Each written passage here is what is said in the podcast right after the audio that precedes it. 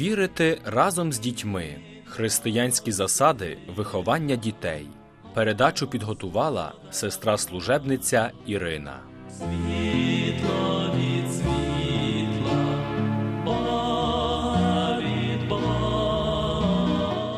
Як ми згадували в одній із наших попередніх передач, головним обов'язком батьків є добре, серйозне і всебічне виховання дітей, бо ж від нього залежить добробут родин, громад, держав, світу і церкви.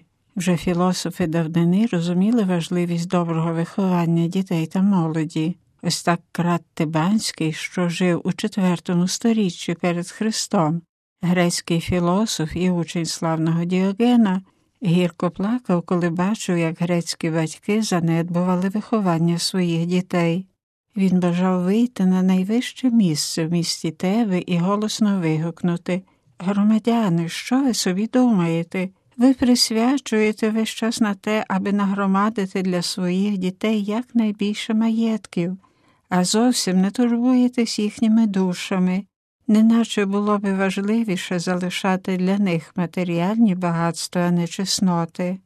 Римський консул Павло Емілій спровадив для своїх дітей найкращих учителів з Греції. Сам часто бував на їхніх лекціях, аби своєю присутністю викликати більше зацікавлення у дітей, а водночас примусити і самих учителів серйозно ставитись до виховання його синів. Також і римський імператор Теодосій I Великий, що жив у 4 сторіччі, надзвичайно серйозно брався до виховання власних дітей. Шукаючи для них вихователя, він надіслав посланця до папи, прохаючи вислати йому чоловіка, який зміг би належно і по-християнськи виховувати його дітей.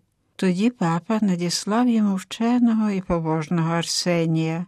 Одного разу імператор Теодосій прийшов на його лекцію і побачив, що учитель Арсеній стояв, а імператорські сини сиділи. Тоді Теодосій наказав своїм учням стати і настоячи набирати знань, а Арсенія попросив навчати його синів сидячи. Імператор це вчинив тому, щоб показати власним дітям важливість і цінність навчання та виховання. Не раз ми згадували про те, що кожна дитина – це скарб, який Бог дає батькам. За цей скарб треба буде відповісти перед Богом у годині смерті. А яку відповідь дадуть ті батьки, які знищили цей скарб, тобто належно не виховали своїх дітей? Чи пригадуєте євангельську притчу про закопаний талант? Лінивий слуга був строго покараний за те, що не використав, а закопав даний йому талант.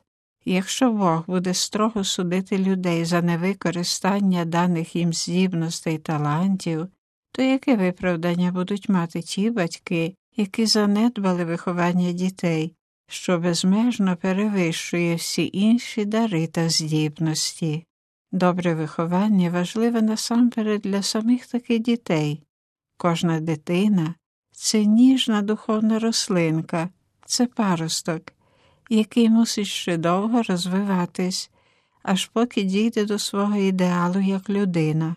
Духовний розвиток людини – це не спонтанний, самочинний процес, але наслідок трудів, як і самої дитини, так і впливу батьків та оточення, школи, друзів тощо. Ні один із цих впливів не є сильніший від впливу батьків, бо ж він розпочинається ще перед народженням у лоні матері, а продовжується від першої миті народження, від колиски, адже ніхто інший, крім батьків, не присвячує стільки часу немовляткові.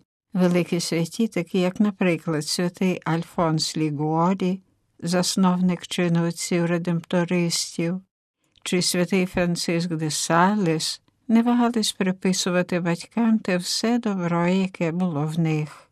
Вони були вдячні батькам за добре виховання, бо саме воно допомогло їм стати великими праведниками і святими, якими тепер по праву пишається церква. Біблія не раз вказує, що батьки відповідають за виховання дітей.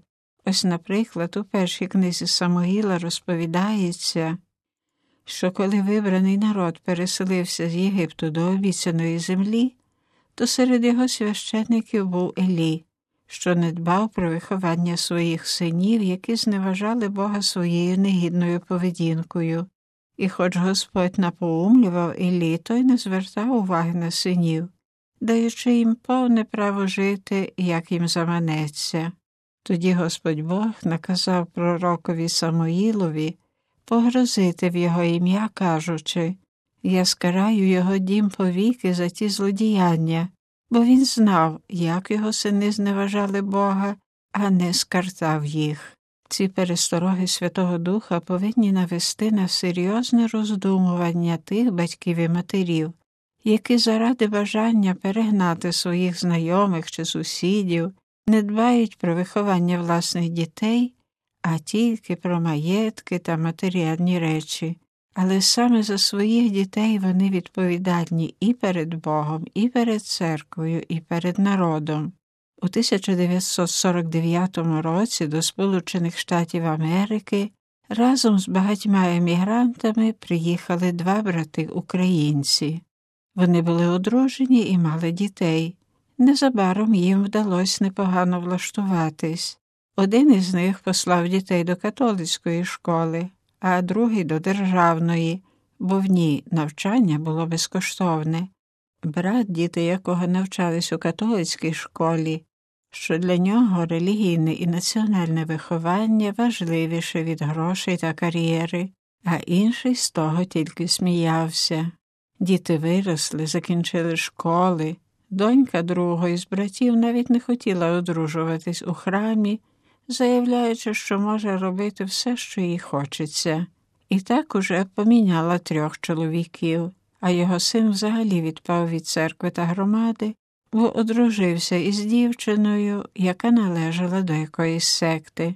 Зате троє дітей першого брата є добрими і свідомими українцями, діяльними парафіянами, добрими батьками, а тепер втішаються численними онуками, бо в католицькій школі навчились не тільки любити Бога, але й свій народ і триматись власної віри і церкви.